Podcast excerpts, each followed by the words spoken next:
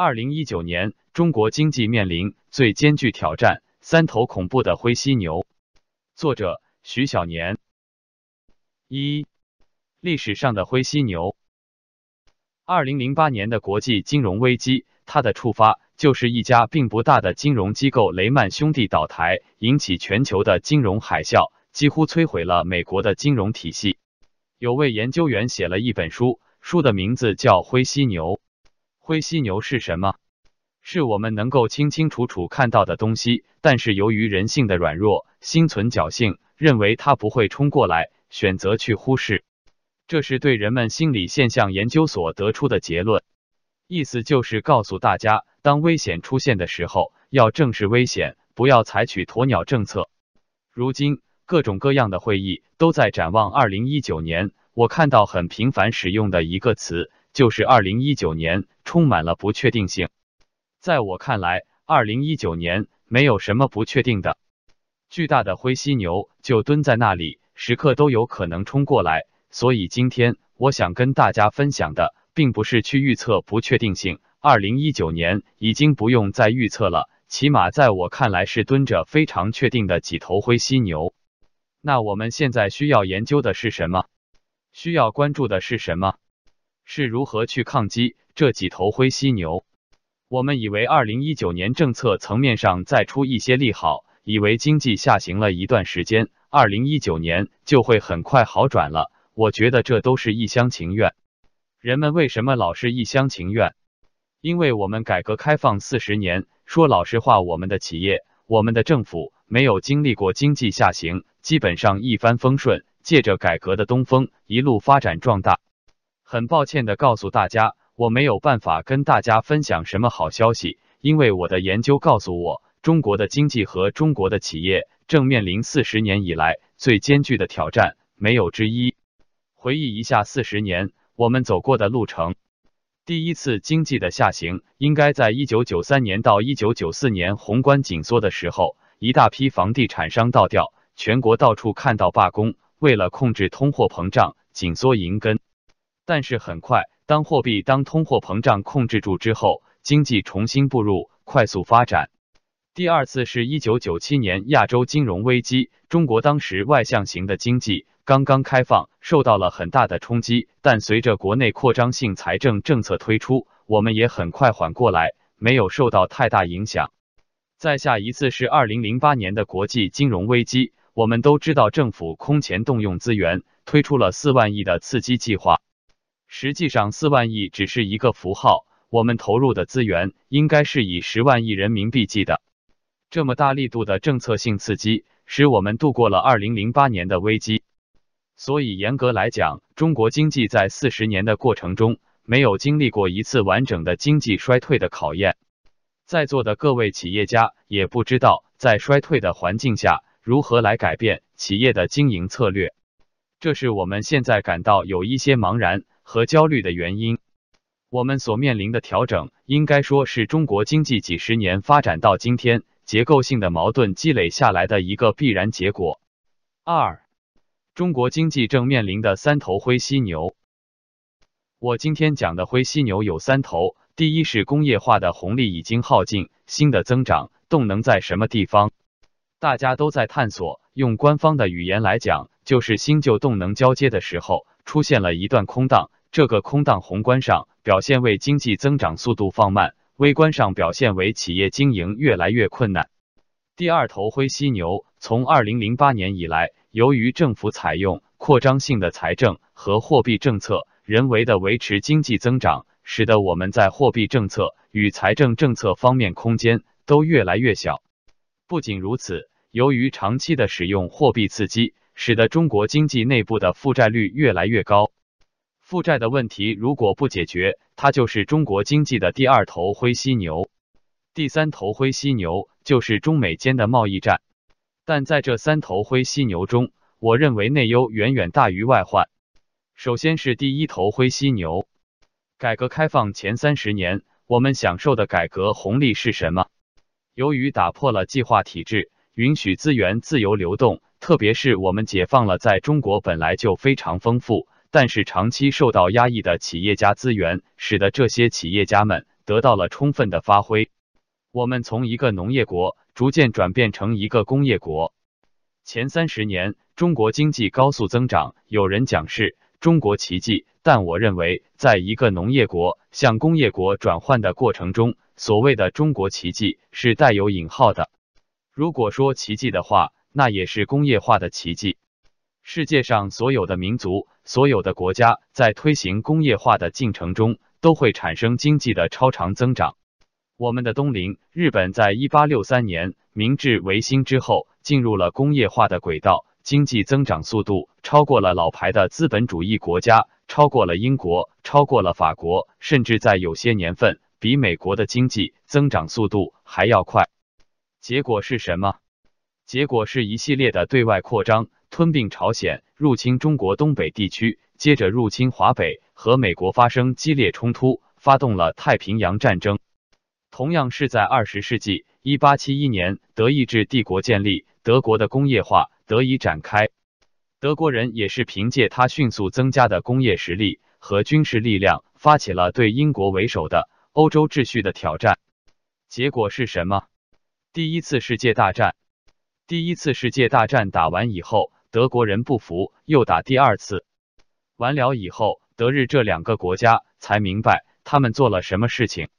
所以，在一个落后的农业国在向工业化的道路迈进的时候，经济总是有高速增长。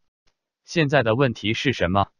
现在的问题是，经过四十年的经济建设，中国的经济从农业国向工业国的转变已经完成了，资本积累已经结束了。就是刚才我讲的这一些工业化红利逐渐消失，逐渐的退去了。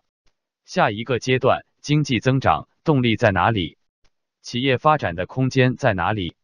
后工业时代，国家经济发展的思路、企业发展的思路和工业化时代完全不一样。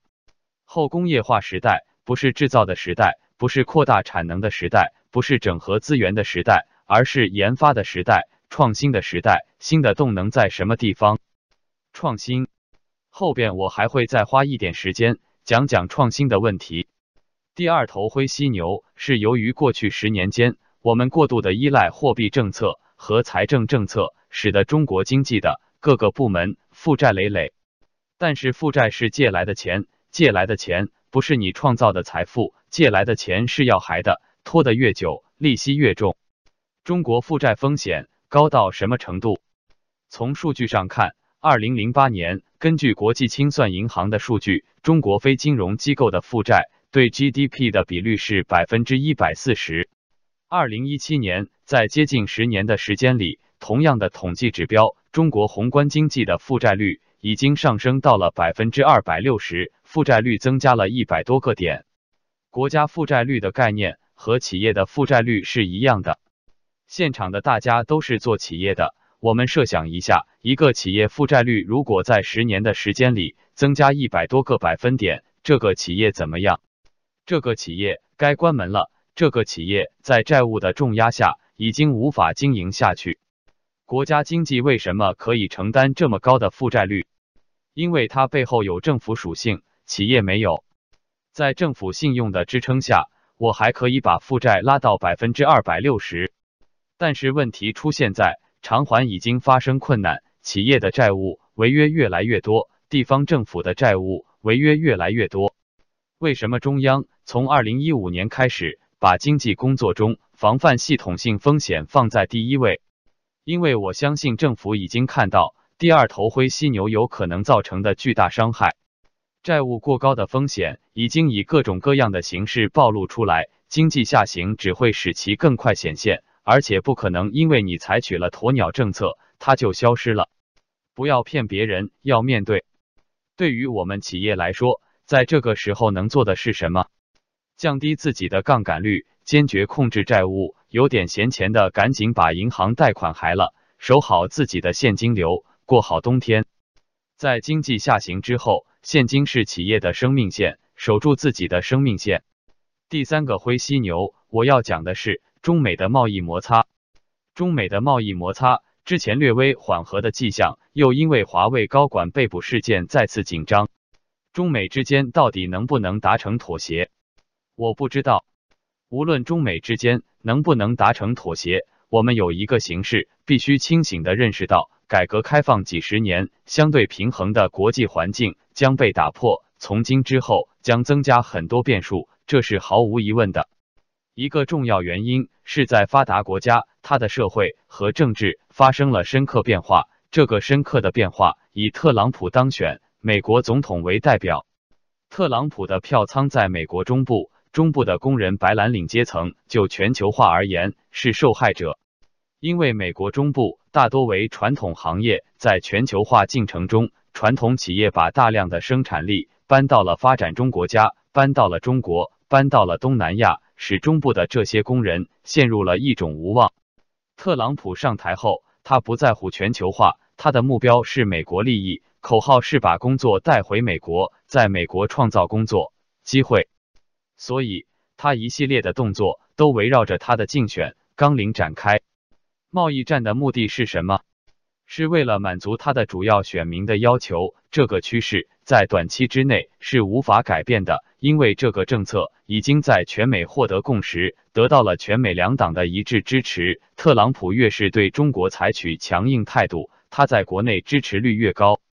今后我们还将面临美国及其他发达国家不断发起的贸易突破，特别是中国已经崛起成为世界第二大经济体，中国威胁论在西方越来越有市场，这和我们过去四十年所经历的国际环境是不一样的。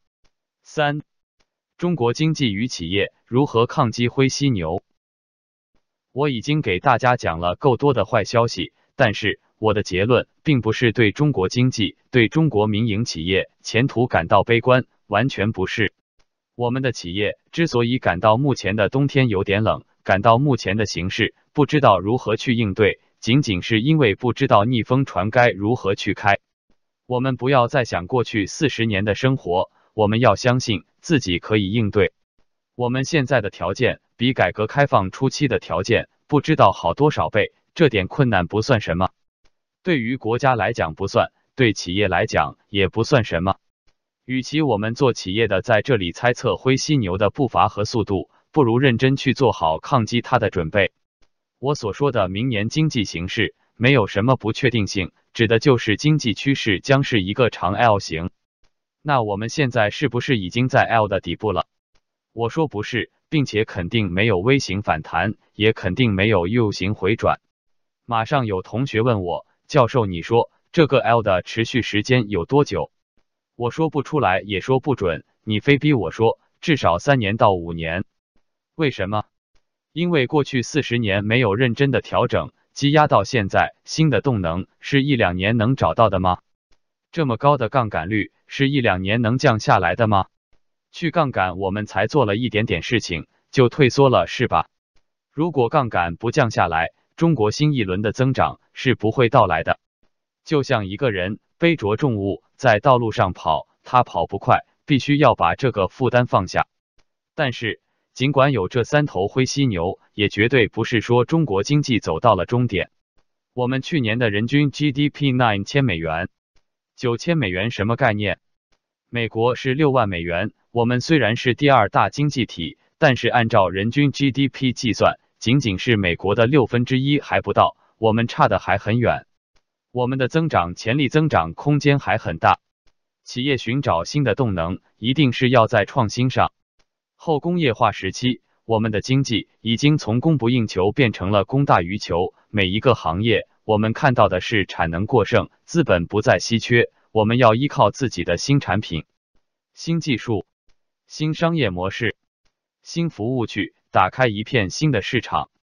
当苹果开始进入手机市场的时候，传统手机市场已经饱和。当时的手机第一大供应商产是谁？诺基亚。苹果的销售人员问乔布斯是否应该先做市场调研，乔布斯说：“我们的产品。”你不用做调研，做了也没用，因为市场上根本没有这样的产品。